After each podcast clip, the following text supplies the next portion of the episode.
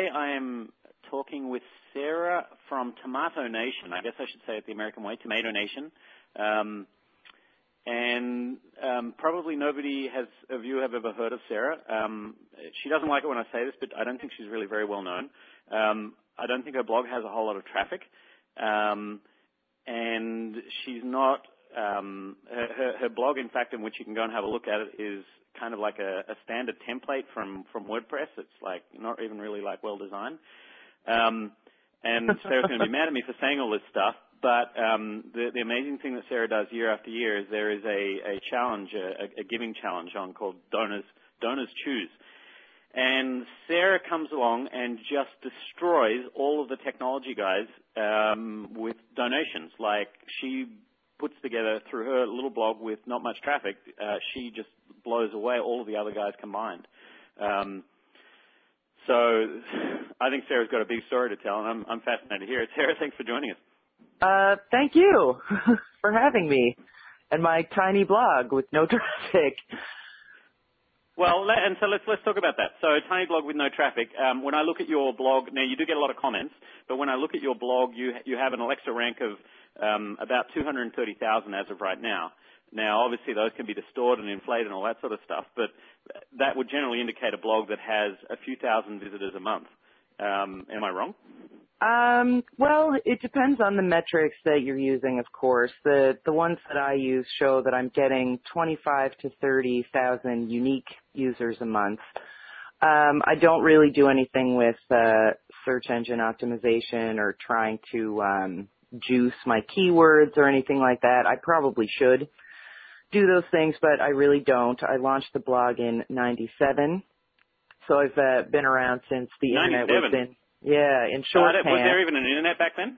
Uh, yeah, we used a chalkboard, and then we just right, nailed okay. it to each other. Yeah, we wound it up right. with a crank. Yes, haha. Okay. Um, but uh, I also was a co-founder of a much larger site called Television Without Pity, which was a television review site that got more like a million unique users a month. And so if I am known at all anymore, it would probably be from that. But Tomato Nation is much more of a uh, boutique site, I guess, uh, niche, and it's also um, it's also a holdover really from 10 years ago when no one called it blogs. It was you know you had a site or a journal, and I was much more of a generalist and wrote about just about everything culture related and I have an advice column and I tell stories about my cats and it really I mean dated is not is not the right word perhaps but it's it's a holdover from a more generalist time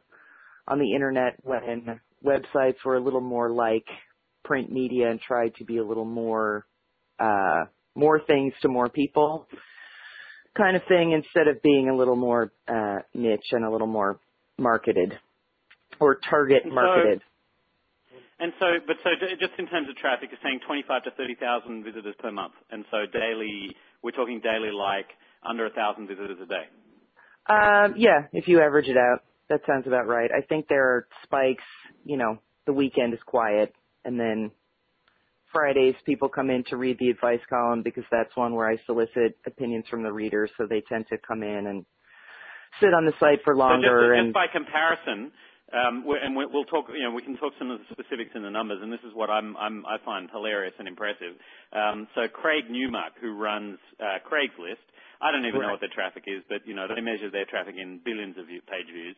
Um, oh, sure. In the, in the most in the most recent round of donors choose, Craig was able to raise thirteen thousand eight hundred and fifty dollars from thirteen donors, and Tomato Nation with Sarah was able to raise. I don't have the number here. It was uh, three hundred.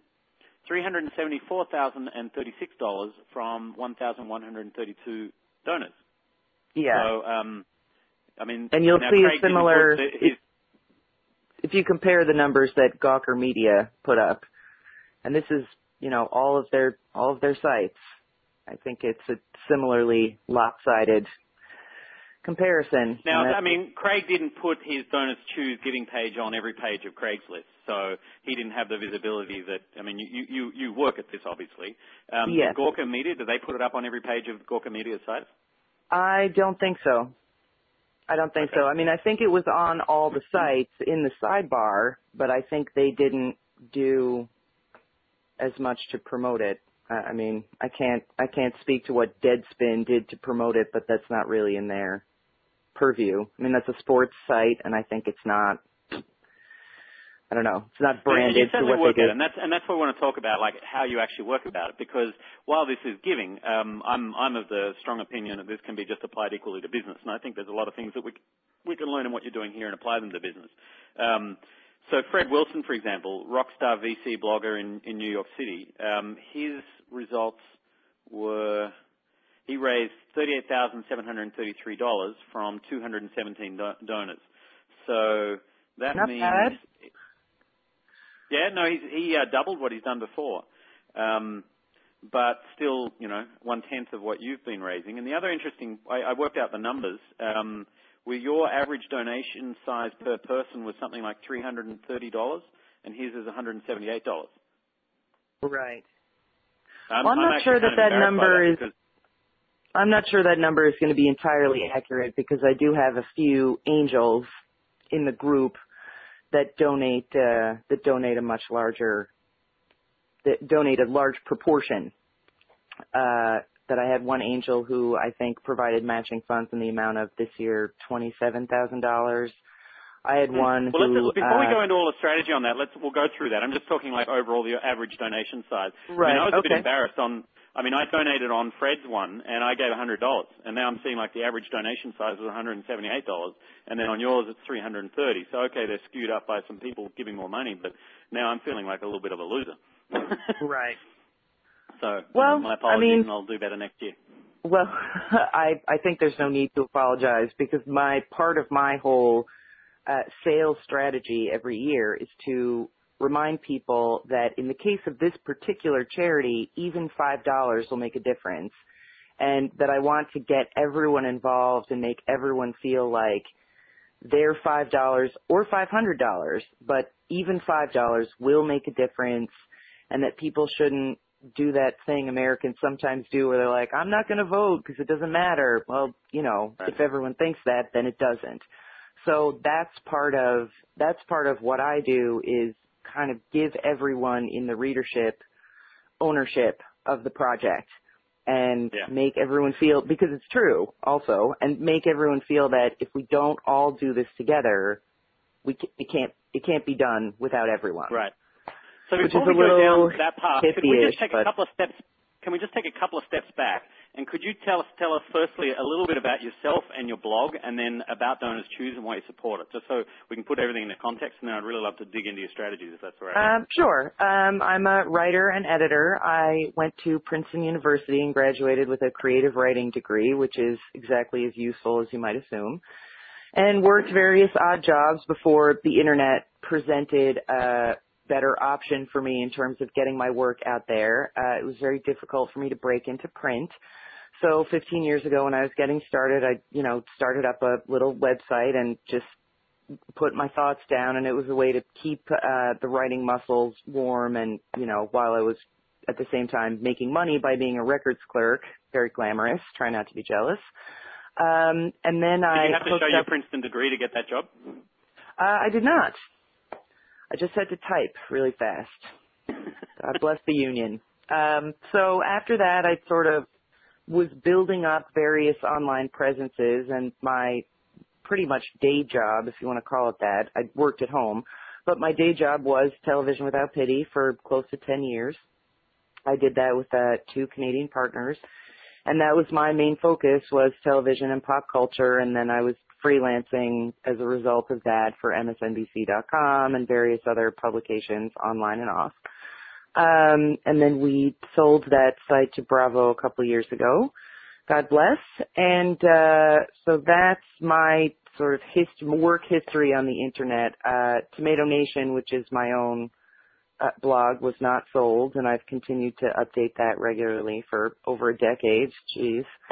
So what's Tomato Um, Nation about?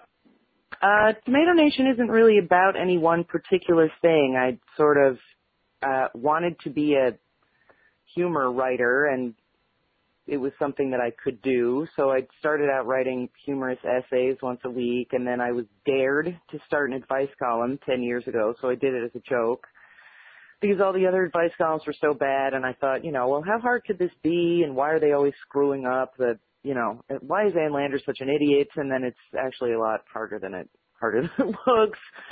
But uh, it has an advice column. But that's, and it has, one of the things that I've noticed. Tomato Nation isn't really about anything, right? You're just talking. It's it's your personality coming across and just talking about stuff you like. Is that? Yeah. Is that well, accurate? I prefer to think that it's about everything. Right. I like to put a positive spin on it, but yes, it's not. There isn't a, a niche. There are certain things that I don't really do. I mean, I don't talk about tech really, but uh, th- I mean, there are things it doesn't do, but uh, it's not. There is not a branded focus, except that there does tend to be a lot of uh, salty language and making fun of celebrities for driving drunk and and that kind of thing. But you know, it's. So, so uh, there's no. Uh, can you tell us like uh, the the work that you did to develop your template? Um, I mean, you, you you you must have paid hundreds of thousands of dollars to get your site design done. Oh yeah, well, uh, when I first started writing the site, and it was on a page on Sprynet, like this is going back. I mean, the site is old, and uh, it had no design then either. I had to hand code all the HTML, and I used to call it the uh, fastest loading site on the internet. It was no graphics, it was nothing, you know. Um, I think visual interest and a good design is wonderful and important but it's not why people come to Tomato Nation, so I just haven't focused on it. As long as the text is relatively readable and people can find everything pretty much, then well, I, I mean, I, I'd like to congratulate you because it does appear to me like you took the standard uh, WordPress theme, the, de- the default one, and you changed the color to red. Is that would that be a, a fair summary of your your? Uh, yes, I believe I believe I also altered the font somewhat. Okay. and that's that's Good job. it. Now, and This but then is when what you post call a blog, focusing on core business and not wasting time on other things. oh things. no, and I agree. I mean, there's a guy named Eric Ries who talks about uh, developing startups and, and starting with the core stuff and not getting caught up in everything that doesn't make a difference. Um, no, no question whatsoever. Um, It's really And- just and- uh, laziness on on my part, I I will admit. But it is also no, well, but, that but, kind of thing is not thing. important. You, you make you make a blog post and you've got 200 responses to it. Uh, something's working. It it might not be Yeah. the design, but apparently that's that's not all that So, so, important. so tell me then, where is your traffic coming from? Are you like a Twitter maniac? Are you doing like hardcore SEO? Like you out there competing with the Viagra guys for your traffic? Is you know, do you have millions of people on your email list? Like, where's it all where's it all coming from?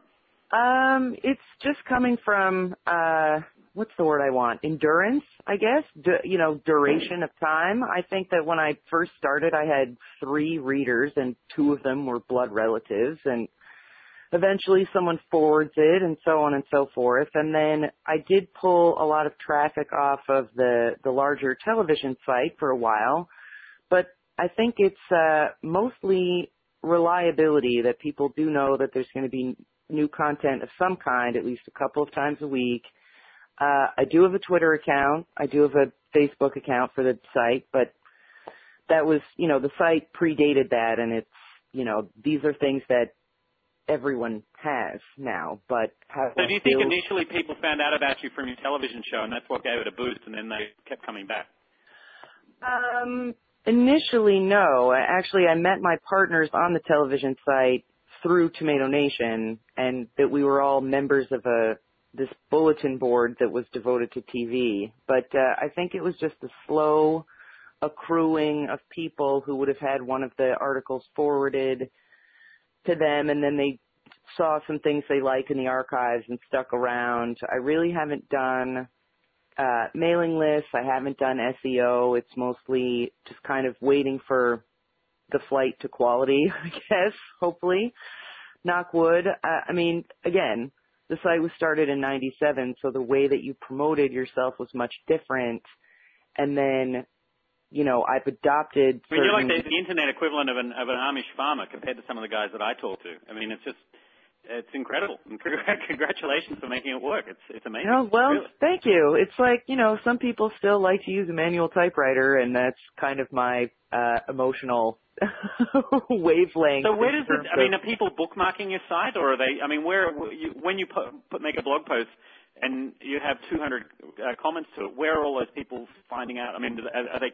Do they bookmark you and know, like, oh, I want to go and write a response every Friday because it's the advice column, or is it, Uh, I think- I think for some people that's true. I think, uh, you know, again, every time I have a new entry, it does go out on the Twitter stream. It does go out on, uh, on the Facebook update and then people retweet it or whatever, however it is they're spreading it. But I think regular readers, either I'm on a bookmark, bookmarks list or I'm on a, reader aggregate stream or it, it's just part of their daily tour or they click on it out of Twitter. I don't uh I don't know where they always come from. I think at this point I do have a regular readership and I also have different readerships for different things. There are people that only read what I write about baseball and don't care about any of the rest of it. There are people who only read the advice column and were not aware that I even wrote anything else. Um, because they don't, they only come in through that link and they never go to the homepage. So I have, you know, on top of having a loyal demographic, I also have some sub demographics, I believe. I haven't done any sort sort of formal uh, information collection about this. I mean, see is, the majority of your readership is. women? Yeah, I would say. Yeah, because I've, I mean, as a guy, I, um, I haven't found it as a site that I could particularly get into a lot. Um, uh, it's, it's, yeah, it doesn't. I mean, and and, and that's, I guess that's, it's like Sex in the City. I know people like it, but it, it's, I guess. Well, I was the different to what same way with done Sex in the City. Yeah, I mean that's that's sort of what I mean. That when I'm writing about baseball, then there's a big chunk of the demographic that doesn't care because you know, for for better or worse, a lot of women don't give a shit about baseball, and a lot of men don't either. Actually, if I were writing about the NFL, that'd be that'd be different because So, everybody so likes explain to me then. You, you, you publish you publish a post about like what is a post that is going to get 200 comments on it, and and why is that happening? I mean, it, it seems what it seems to me is that because you, you're strong in writing and you you you write in a very emotional way that you you have such a strong connection with your readership that they feel like it's all a team. And then because you all feel like you're a team and then you all want to just, you know, sit around the coffee table and chat in the comments, that therefore you built effectively a community through a, I mean, it's not really a forum, it's a fairly limited community platform, but then when you, because you built that sort of community and there, there is that connection there, that when you go and do something like Donors Choose, you kick ass. Um, yeah, I, I think that's true. I think that uh, having run a much larger site, which did have a community bulletin board for a very long time, and having seen kind of the best and worst of what that could generate in terms of behavior and the sense of community, uh, I do have some rules for commenting. I do check every comment before it goes through. I'm trying to keep the conversation a conversation and not have uh, I mean, spam, but also people in all caps being rude to each other, yelling. I mean, uh, you know, salty language is fine. Obviously, I use it constantly. Um, and strong opinions are fine, and disagreeing with me uh, absolutely is fine.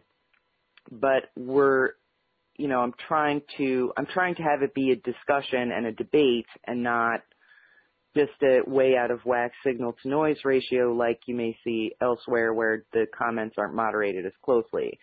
Uh, a post that gets a lot of comments does tend to be, you know, I'm I'm not gonna lie, I I have two cats. It's part of the spinster code, and uh, any post about cats or like joking about cat behavior or I ran this one thing that pretended to be this anthropological study about the cats, and people on the internet love that, and they love to tell their own stories about their cats or their dogs or their ferrets or whatever. That gets a lot of comments. Making a bold statement on a point of etiquette on which you know you're outdated, but you feel very strongly, also will get a lot of comments. Uh, kottke.org linked to this essay I wrote a few years ago saying, look, I don't care if you don't want to do it. You're writing me a goddamn thank you note. I'm not buying you anything else. that's how that's going to go. You can like it, you can not like it.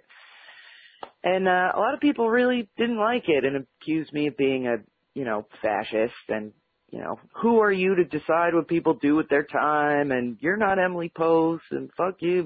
But I mean, it gets a lot of, it gets a lot of traffic, something like that, where you take a position and, you know, I don't, I don't write posts with the traffic in mind. I write about what I want and sometimes it strikes a chord and people are actually in an argument in the comments right now about whether Sean Penn is a good actor. Uh, you know, that wasn't my intent. I was just reviewing this movie and then people have strong opinions about it. But so who, who are your readers? Are they people like you? Um, I think sometimes yes and sometimes no. Um, the demographic profile anecdotally would suggest that the, there are a lot of white ladies in their 30s who have cats, but those are just the people who comment. Um, so it's it's hard to say. I think that there may be a large silent majority, and that you know my baseball posts, like I love baseball. I've presented papers on baseball. Uh, I really would love to get into that more as a as a career option, but I think that people people do read those posts and forward them, but I don't think there's as much commenting on them. But that's a whole other sort of um, sociology of the internet question that I'm actually not qualified to answer. So. But right. you know, so, um, how much, the short answer is it depends. So how much do you actually raise each year with your fundraising trust? Um, each year, it's been building each year. I've been doing it for it's over the course of five years. I've had four fundraisers, and I believe my lifetime total is something close to five hundred and eighty thousand dollars. The five hundred eighty thousand dollars that you raised, um, and I noticed you put Google AdSense on the site. Yeah. Are you able to talk about your revenues from Google AdSense?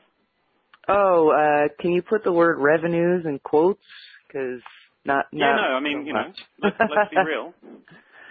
Yeah, they don't uh they don't bother paying until you've made a hundred dollars. So uh, it covers my it covers my hosting expenses. Let's let's leave it at that. It it gets me to break even. Well, we don't want to break the uh, terms of service of the Google AdSense publisher agreement because then I, they yeah they are a little. I think technically I'm not even allowed to admit that I you know I have them. So You're you never may supposed actually to mention it on the blog. Like oh well okay. It's like being you may actually be making millions of dollars through those AdSense ads and you know not be telling us here. Um, Yeah. No, I think it's. I mean, I think it's incredible. So let's um let's talk about uh, how how I mean how you do it. So, I mean, actually, can you tell us a little bit about Donors Choose and why you why you support that, and then maybe why you think your community supports that? I think we're getting the picture that you you build a community, people are connected, they feel connected with you, you're their leader. You build a tribe. Have you read the book about uh, tribes? Yes. Okay, So, you build, yeah, it seems like you apparently- a tribe. I've built a tribe. Um, I heard about Donors Choose by reading about it in the New Yorker in 2004. Uh, for those of you who aren't familiar, uh, it was founded by a former New York City public school teacher uh, in response to the fact that teachers generally were underfunded. Like teachers in low-income schools didn't have enough money to do uh, basic. They didn't have enough money for basic materials at times. They were running out of paper uh, they all had to share one copy of the textbook or it had to be photocopied and then they're out of paper. Uh, they needed air purifiers. They needed desks. And there was no money in the budget. Uh, this wasn't something that uh, the local PTAs could provide. Donors Choose's system is to solicit project proposals from the teacher and then the teacher posts this proposal. For example, I need, uh, you know, 50 reams of paper for my class. It costs $500. And then donors can donate the entire 500 and pay for the entire project. They can donate 50, they can donate $5, and then you immediately see a difference on the proposals page that you have made this donation and that it is going directly to the classroom. You're not writing a check to, for example, World Wildlife Fund, and you know your $500 probably goes into mailing materials asking you for even more money. it's a much more direct system. It's all on the internet. I mean, of course they have a bricks and mortar office, but it's all on the internet and it's addressing a need uh, directly. One of the things that I found interesting in talking middleman. to some of the donors choose, I, I talked to some of the donors choose teachers, and they were very clear that it's their stuff. Like they, if they move to another school, they take it with them, and like it's it's not in the school system, it's it's outside, and I, that sort of gives the teachers a little bit more control to be able to help their kids. Which I, I think I, I found that an interesting dynamic. Yeah, and I think that that's important also um, because the teachers do feel, at least my sense when I first got involved with with the charities, that the teachers just felt completely powerless to affect any change. And on top of that, it was at a, point in American politics where uh, Bush the second uh, you know, had made a bunch of promises about no child left behind, and I think the net result of that was that there was a lot more testing and a lot more fighting over social grade promotion and not much funding and not much attention paid to how children really learn and what they need to do that. Uh, I am the product of Counting University, 17 years of private schooling that my parents were able to pay for in full. Uh, I had every possible advantage, uh, and I, my education was made a big priority by my parents, and they were able to give that to me, which I'm very grateful for.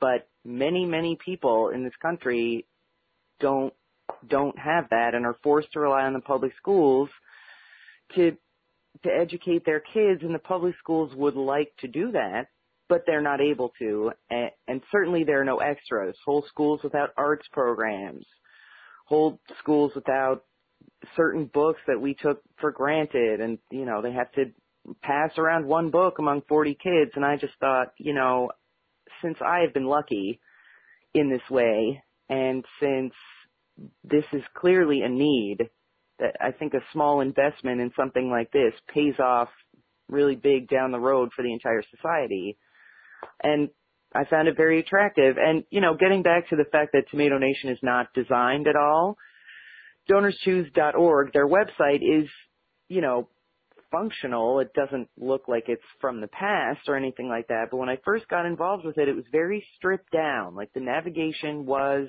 and still is pretty basic. That you're only given the links that you need and it's it's not a lot of flash on it. It's not a lot of bells and whistles. It's trying to give you the information that you need and it's not taking a lot of time with extras. And I found that very appealing, sort of as a small business person and as a donor, that I felt like there was not a lot of fat on it. Um, right. I felt like it was run with an eye towards doing, you know, just sort of 95% doing what it was designed to do, which was to get resources to teachers and to public school kids and not faffing around with, well, let's have this benefit and let's do a concert and let's, let's can, can we talk a little bit about then about how this actually works? So you, you do one fundraising drive per year, is that right? Yes. So um, when, when do you start the drive, and, and why at, at what particular time? Why do you why do you pick that time? Um, well, I actually didn't pick that time. I have to go back a little bit. The first year that my readers and I were involved with this was around the uh, presidential elections in 2004, and uh, whatever everyone else's politics are, I don't judge you, but Bush's reelection was a grave disappointment to me and to many of my readers who are political progressives and people were writing into the advice column actually and saying, how do I manage the next four years when I feel like I don't belong in this country? And like I don't share so, the values. Uh, I mean, how many of your readers are uh, Bible Belt dumpers and, and conservative Bush voting, gun carrying types of people? Uh, based on the comments, none. We do have some okay. current and ex-military who sometimes have a different perspective on certain decisions, but as far as the commenting goes, I mean, I'm I'm happy. So you have you have, that's another thing then that's a, an important thing to identify. You've you've then picked a you've got a, a, a very strong theme through your group. Like I mean, it is very much a group that identifies together. Yeah, I would say so. I mean, I think that there are some people who will take an outlying position, but in terms of politics, I've made it very clear through one of my more popular uh, essays actually that I am a progressive, social progressive, fiscal conservative feminazi, and I'm really not trying to hear any sexist language or, you know, I am pro gay marriage and pro choice and uh, other people's beliefs are other people's beliefs, but it, would that make certain readers uncomfortable? Yes, that's possible. Uh, I I can live with it. You know, it's not uh, it's not a value judgment. It's just it is what it is. But uh, that okay, was so sort when of do, the. When do you when do you do your uh, fundraising each year? When do you start? It's in October, but this is why I need to this is why I need to back up. When I first began this drive, it was in response to feeling powerless to affect anything as progressives. So I invited my oh, readers to oh, donate so to donors part too. Of it. So the Yeah, donations the- are actually in response to the, the, the political environment. Initially they were, because a big part of the reader's frustration with Bush is that he he presented it as this anti-intellectual uh, politician who really had no interest in education or in keeping his promises about education. And in response to that feeling of powerlessness and frustration and why don't we all just move to Canada, I said, listen, I just read about this organization where you can give some money directly to a public school classroom and you can make a difference and you can feel like you exist in this system. So that's how that started. After that, I believe we raised $23,000 that time. In response to that, I was invited into the Donors Choose offices to tell them how I had managed to do that. I didn't really have a ton of good answers for them at that time, but then Donors Choose to launch what they then called uh, the Blogger Challenge and what is now called the Social Media Challenge that it would take place every October, and from October 1st to October 31st, it would be kind of a throwdown between all these various blogs. Um, And so I mean, there's status that. that comes along with that. You know, it's it's you know the guys like really feature it, and it's it's fascinating to see the list because there's all these small numbers, and then along comes you. Yeah, and I think that I mean I don't think that I necessarily uh, whatever invented this idea, but I think that they it was interesting to see because for a for a nonprofit that was based pretty much entirely in the online space, they seemed sort of shocked that another online space had actually leveraged that in in a way that in a way that made a lot of sense. I mean, we couldn't necessarily figure out exactly why uh, so much money had been given, and it, you know, Bush is not going to be reelected every year, so how am I going to how am I going to you know do this next year? But I think that they realized at that point that if one blog can earn all this money, there's a bajillion blogs out there, and if you set it up as a, kind of a competition with a leaderboard and give it kind of a contest festival atmosphere, then you can really then you can really leverage it. And there was I think the first year they did it, I was sort of talking a lot of shit about Fred Wilson, who you know uh, what he's doing is great, and I obviously have nothing against the guy personally, but it made it more fun to be like, well, you know, Fred Wilson thinks that he can uh, challenge our fundraising abilities, and I don't think you guys should put up with that crap. So how, how about everybody coughs up another ten bucks and shows Fred Wilson who's boss? And then we also uh killed Stephen Colbert that year, and he had a TV show and mentioned his drive on the show, and and sh- still shit stomped him. So who knows?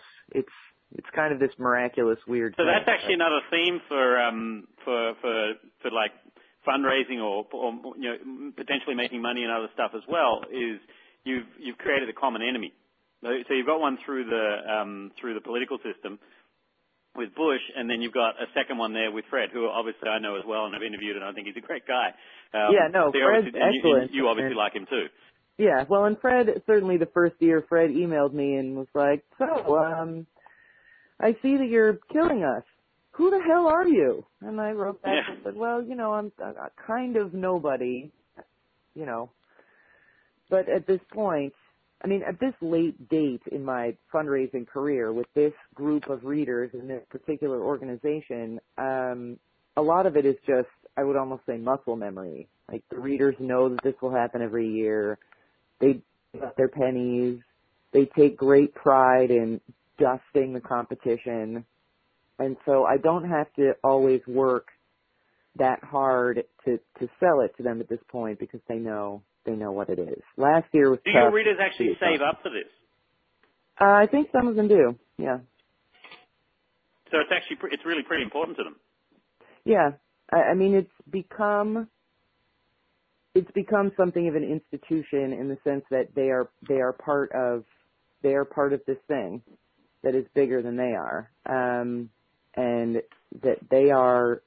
Uh, I think they feel relied upon by me, uh, by Donors Choose, by the other uh, by the other competitors. Uh, let, you know, for this year, I did offer to remove myself from the competition. I said I'll still raise money at another time of year, but uh, don't you think that maybe this might be getting a little depressing for other participants? But uh, you know, Donors Choose felt that uh, it was an inspiration, it was a motivation for for other participants. I actually don't know how true that is. I wouldn't I wouldn't know how to gauge that. I was No, sort of no, the flexible on doing the whatever pace. they felt. Don't you, you? You set the pace. You can't pull out. There's no. That's. I mean, there's no way you can do that. I mean, you I uh, I don't know up. how I'm going to top 350 grand next year. Gonna have to jump You would do it by getting half a million.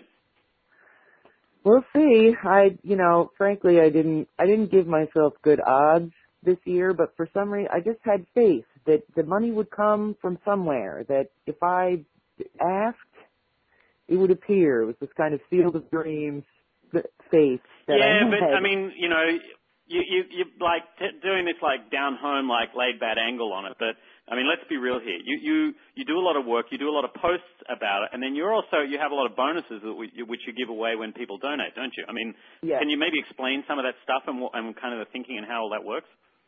Well, I sort of uh, do the fundraiser in the framework of a contest, which is actually how it started. That uh, I do a contest every year, and people can win things, and so that's how that started. Was forward me your Donors Choose receipt, and that will be your entry into the contest. Um, and I think that people do enjoy getting free stuff, and people also enjoy contributing free stuff.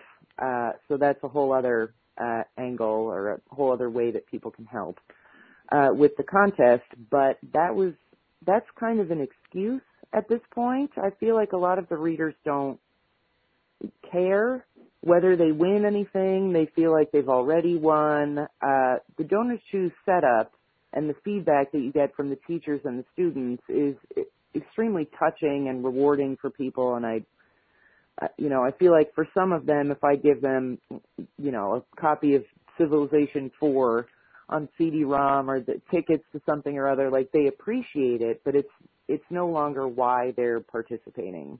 They're not participating So to what- win prizes, but So why are they they're participating?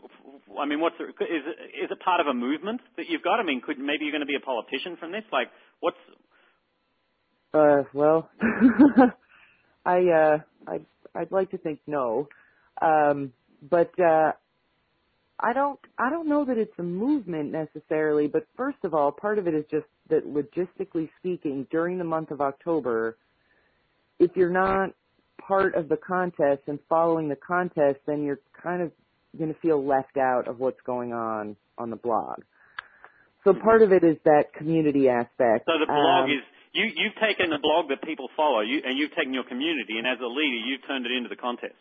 So that's the first thing. If you want to pay attention Yeah, well, to, for, to for the month of Nation and look at October, it it definitely is the contest, and I do occasionally have to apologize to readers who, for whatever reason, don't have much interest in it, and say, you know, more regular programming will resume on the first of November, but until then, you know, we have kids who are counting on us, and let's buy these books, and and then occasionally put up a movie review just so that people don't, you know, go away forever and not come back. and what are they talking about in the comments during the time when you're running the the promotion?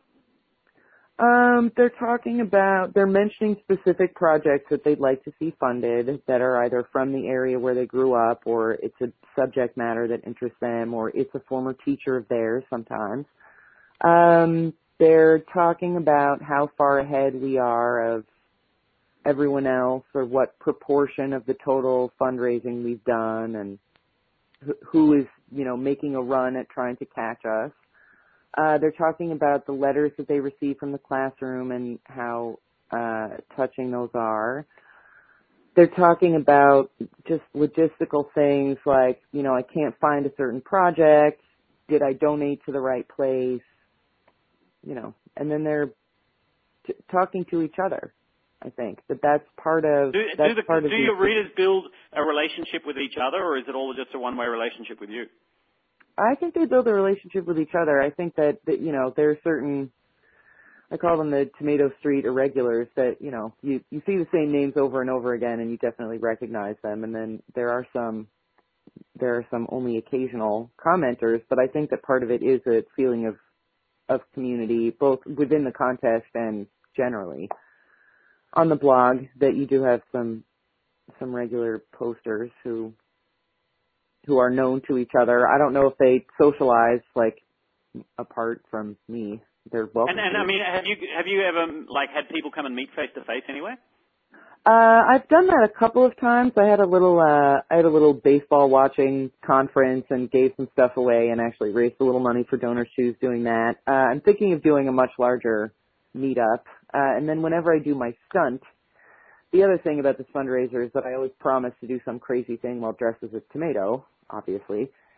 I actually bought a tomato outfit and took it as a tennis write off. This is this is how big the contest has gotten in my in my career life. But uh people do come out to to see me do whatever my stunt is. I did a little dance in Rockefeller Plaza one year and a bunch of people came out to watch that and then uh this year I will be going to Atlantic City dressed as a tomato, so I'm hoping that Philadelphia and South Jersey locals can come out and play a little blackjack and watch me befuddling casino security with my big foam outfit. But uh yeah, so I this haven't. part uh, of the competition, so you, you you kind of make it fun as well, like and make it entertaining for people. And hey, here's a way to humiliate Sarah, our noble leader, if you give more money to Donors Choose. Right. Well, and you also have to signal to the to the readers that you believe that much in in the project. Uh one year I shaved my head. Like and not, you know, like down to stubble, I mean shaved it. Skin. And promptly caught a cold right afterwards that lasted for two weeks, but you know, uh, as it turns out, I have a very nice round head, so that part of it actually worked out okay. But I think that in the case of my particular readership, which is not necessarily wealthy people, that there are a lot of graduate students or, you know, college students or people like me who sort of have enough money to get by, but not a lot. To ask them, especially in the last couple of years when the economy has been in the shitter, to ask them to give money to this organization on your say so uh, I think that when I signal to them that this is that important to me that I will shave my head, that I will buy a $300 vegetable outfit, uh, and prance around Washington D.C., uh, you know, that's important to me. So that's, I think, an article of faith with the readers that I take this very seriously, that I am working extremely hard behind the scenes to keep all the prizing organized, to keep make sure all the donations are going where they're supposed to go, to be a liaison, you know, if people have questions about whatever the donors choose back end, that I know who to tell them, whom to contact. I definitely don't want them to feel like this is, you know, drudgery or that I'm complaining, but I do need them to know that I am working hard, that I am committed to this project, and that their participation is important to me and is matched by full participation and investment of my time and energy on my side because at a time like this where the first thing, the first element of discretionary spending that people kick out at an economic time like this is charitable giving. Frequently that's the first thing to go, that they can't afford to give to public radio anymore and they're not, you know, fuck you Sierra Club, like that they have to tighten their belts and when I come in after the failure of Lehman Brothers and I'm like, I would like you to raise a hundred thousand dollars for people you don't even know on my say so, I think that a big part of their trust in me, I mean, you're talking about, eh, do I, is it a movement or am I an institution? I'm sort of not comfortable with, with terms that big and grandiose to describe what I do because a lot of what I do is not what I do. It's what the readers do and it's what the charity does to be, you know, an attractive prospect. But a big part of it is making them feel that this is this is a public or sort of a community trust. What we do with this fundraiser is a community trust. Everyone has to tighten their belts now more than ever, etc. And so that's another point to this that you you're raising ten times more than Fred Wilson, and I mean the, the net worth of Fred Wilson's community versus yours is probably somewhat different. Yeah, I, I think you're talking uh, ex- exponents there, probably. I, I mean, hmm. you know, we do have we do have some uh, first class flyers in the readership, I'm sure, but um, you know. So can you tell us like some of the other dynamics then? You mentioned earlier on in the call uh, we talked about you, you have some uh, some like someone that came and gave like twenty seven thousand dollars in matching funds. Like what are some of the other things that are going on to get the numbers to be as high as they are? You're doing the, the, the matching donations. You're running around in a tomato outfit. Like what else is going on? Um, well, as I said, I think that by this point, you know, the, we started doing this in 2004, and now in 2009, I think that there is a muscle memory aspect to it that the readers are prepared for this to happen in October. Uh, they're, you know, looking for projects that appeal to them. They are, they're primed for it. Like they've been not trained. That's a little, not super comfortable with that word, but they've been prepared uh, right. So you trained them. You trained them to do it. And then there's another um, psychology of crowds aspect. Um, it's kind of a reverse psychology thing where if I imply that you know I would really like you to reach seventy thousand by today, you probably can't do it, but it would be really great. And if you haven't donated yet, today would be a great day to do that. And then there is usually this small piranhas on a cow type flurry of donations where they feel that I have impugned their honor and they will then get to 70,000 and and show me what's boss. Who's really? Boss, so that, that you actually like put them down a little bit and they want to earn your approval. Uh yeah, or it's more like, you know, it's it's okay. We're all winners and they're like, fuck that. we we know how to do this. A- out of the way, crazy lady. We we got this. Uh, and then putting match points uh, at key points in the fundraiser where uh, experience has shown me that after, for example, the initial excitement, things tend to slow down. After the first big goal, things tend to slow down. Like once they get to 50, a lot of them sort of sit back and feel like, okay, I've done my part. And that's where you really have to give them the guilt. I mean, this year, uh, my brother and his wife had a baby in June, and my nephew is, by all objective measures, the cutest baby ever born. And I was not afraid to dress him up in little outfits, including the tomato, and put pictures of him on the site and say, this is a future public school student. Do you want him to go without Hemingway in his English class? you cold-hearted bastards, do it for the baby. I mean, uh, shameless, whatever works. And that, that did work on a couple of people who said, you know, I thought I'd, I thought I'd emptied my pockets, but I found another 10 bucks for the, for the little nipper. So there are a bunch of mm. things that I can do that do work. Um, some of it comes from having five years experience and knowing how this particular crowd will behave and putting incentives at the points where they're needed most and also just having having faith that that they can get it done and that that do the goals I, mean, do you set hang are out with your community in person or is it just because you know because you've just done it enough times? I have met various readers at various times. I'm certainly not averse to that. It's a lot of fun for me actually uh, to meet them in person, especially if they're regular commenters. To be able to put a face with a name is lots of fun. Um, but I don't have regular meetups. It's something I'm thinking of starting in 2010. To try to make it more of a uh, in-person community as well and see if people respond to that. Uh, the internet sometimes is its own thing and it doesn't translate. Uh, and my readers are sort of sprayed all over the world. One of my uh, larger donors uh, this year is actually from Norway.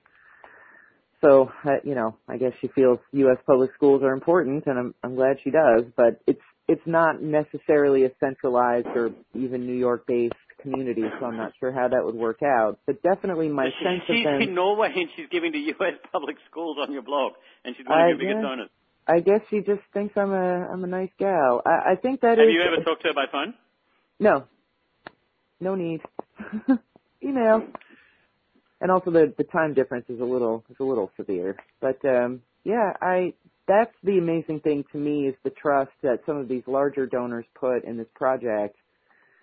That at least initially it was you know, something that they that they did on my say so, which is uh, a big How, responsibility. how does it work with the larger donor? Do they approach you? Do you go out and solicit them? Um, do you do matching? Like, what's the deal for a bigger donor? Um, it depends. Usually they've approached me. Uh, I have a couple who are in my real life circle that I've approached that um, that I can rely on every year. But the the fairly big, the bigger donors really approached me and said, you know, in one case I had uh, I have a trust that was left to me my to me by my mother for charitable giving, and I would like to uh, set up a system with the contest this year where if certain projects are donated to, uh, like in certain science projects, for example, then I will then I will donate a, a like amount. Um, but generally speaking, they approach me, and it's it's often because they want certain projects from a certain part of the country, or with certain a, a given subject matter to be addressed, uh, and they want to ensure that extra attention is given to that and that in my daily post I say, here are five projects that we're focusing on today in Detroit, for example. Donors to this project can receive a special prize and we will get extra money if these projects are completed. So that's helpful motivationally that they, the donors can feel that they can control some of the money, which they can, and then we're given an extra boost and you know these extra boosts create extra boosts of their own that people are inspired by a big jump in the number to be you know become a part of it. Um it builds on itself. So that's very helpful. But i really i did consider like doing a little roadshow maybe this year because i asked for just a redonkulous amount of money that i had no reasonable expectation would ever be raised. So I was considering working my various contacts and trying to get in front of someone at the Trump organization or, you know, writing for a grant, doing something to, to get actual block donations lined up ahead of time just to ensure that we didn't fall short. I didn't end up having time to do that. And as I said before, some, there was some little voice that said, you know, money will come and it did. Um, there was a man who wrote to me offering a twenty thousand dollar match. I I didn't recognize his name. I didn't recognize his internet handle. I'm not sure how he found me, um, but he made a very generous donation to get us up to three hundred thousand. And whether it's the charity or whether it's the you know cult of personality that I've created, I really can't say, but I'm I'm Mm. very grateful to him and all my donors, big and small. There were people that gave a dollar a day just so they could feel that they were part of it and stretch their participation out throughout the month. So they come in every day and give a dollar. Yeah, Hmm. yeah. One donor in particular, she had a do- she had it set to give a dollar a day, just so that there would be that little bit of momentum. That there would always be there would always be a dollar, because I think she had thirty dollars budgeted for this. It was the best she could do, which uh, you know. But she wanted to feel like she was a part of it every day, and she was. So It's uh. Are there any other quite... um, parts to this that uh, we haven't discussed in terms of how you how you make this work? Um, I don't think so. It is it is a lot of it is a lot of setup work on the front end and then cleanup work on the on the back end. I think um, people that I've talked to have been a little surprised.